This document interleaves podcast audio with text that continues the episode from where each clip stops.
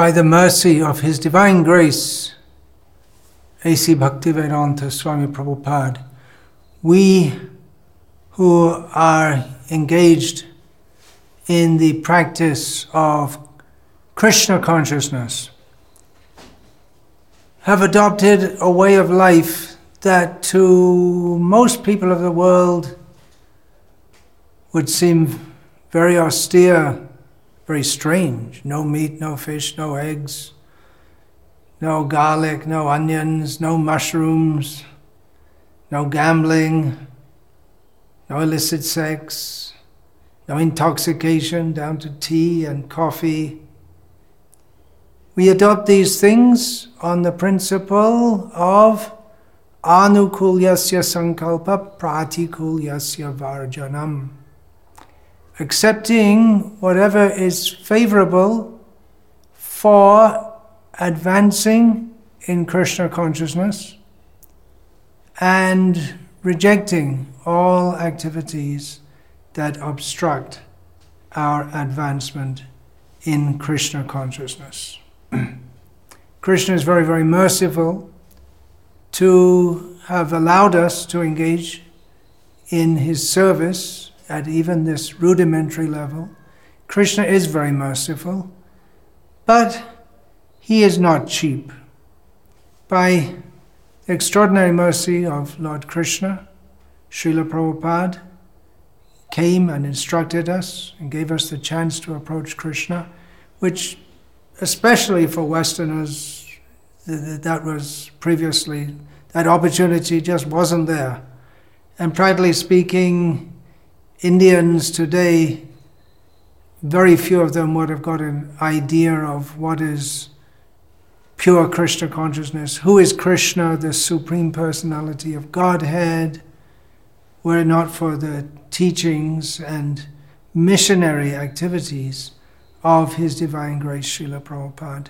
Krishna is merciful, but He is not cheap. Means that there, there are rules to be followed. We may sometimes think that, yeah, well, Krishna is very merciful. The rules are a bit tough and we don't have to always follow them exactly. And in this way, reasoning like this, we may just slip into some bad habits, little things. I'm not talking about grossly sinful activities like eating hamburgers or visiting prostitutes, but little things which maybe not a few devotees engage in, that clearly their life is dedicated to Krishna, but they may, for instance, uh, it's quite commonly observed that devotees eat food which is not offered to Krishna. Now you may say, well, that's a small thing.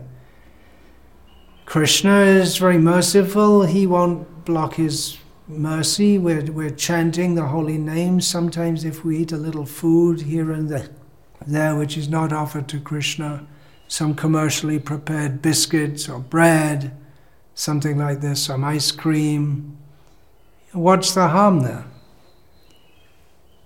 Increasingly common among devotees, it seems, is to eat chocolate. Now, from Srila Prabhupada's instructions and practice, it's it's, it might seem not quite clear whether or not Srila Prabhupada approved that or if it is acceptable.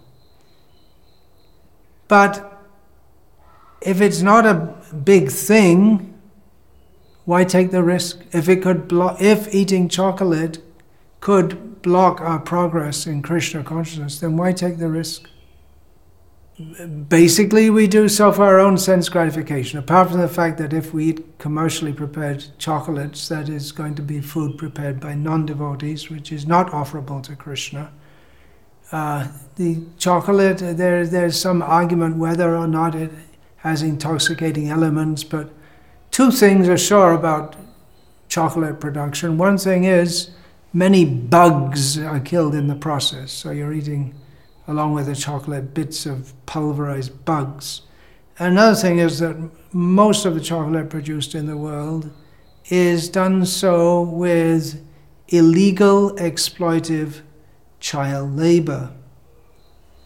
So there are just some examples. There are so many things. We may say, well, it's not what you eat, it's the consciousness that matters. See, I'm, I'm chanting Hare Krishna, I'm thinking of Krishna. It's not what you eat, it's what consciousness you're in that matters. Well, that's not the teaching of Chaitanya Mahaprabhu. Chaitanya Mahaprabhu said, Bishayer anna kaile dushta haiman. If we eat food of sense gratificatory person, sense enjoyers, then the mind will become contaminated.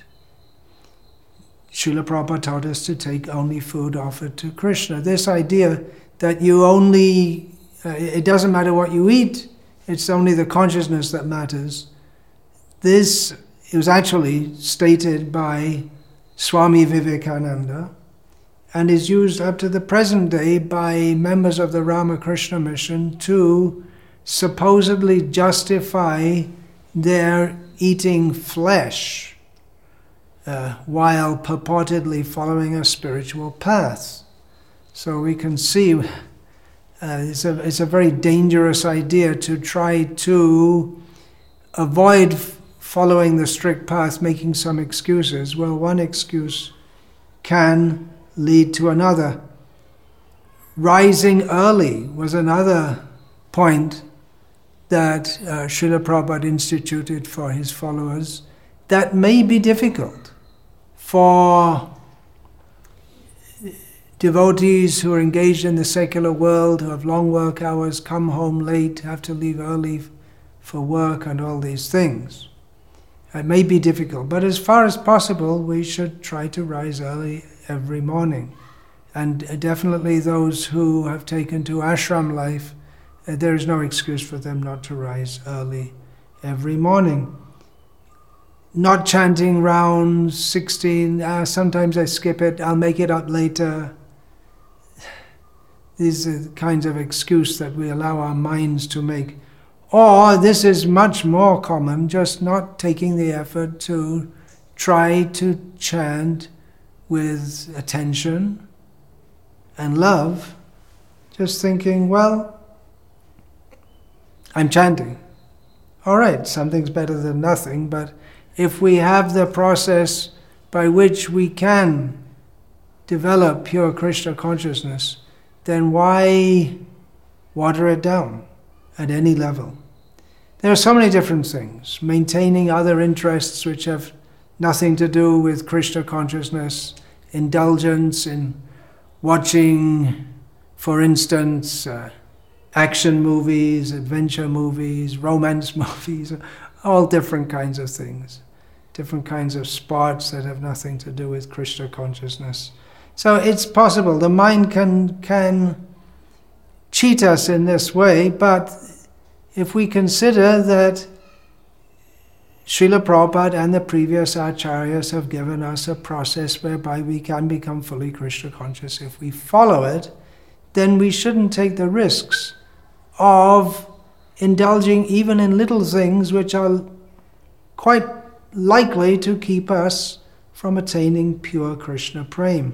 Now, observing these things, just like not eating food which is not offerable to Krishna, which is not offered to Krishna, not watching karmi movies, these things in and of themselves cannot give Krishna prema, but not observing these things is likely to obstruct our progress. So let us show Krishna that we, are, we, really want, we really want to get His mercy, not take His mercy cheaply and cut out from our lives the little things. There may be so many possible varieties. Maya has so many tricks up her sleeve. But just recognize these things for what they are and cut out of our lives the little things which can keep us from Krishna, can block our progress. Hare Krishna.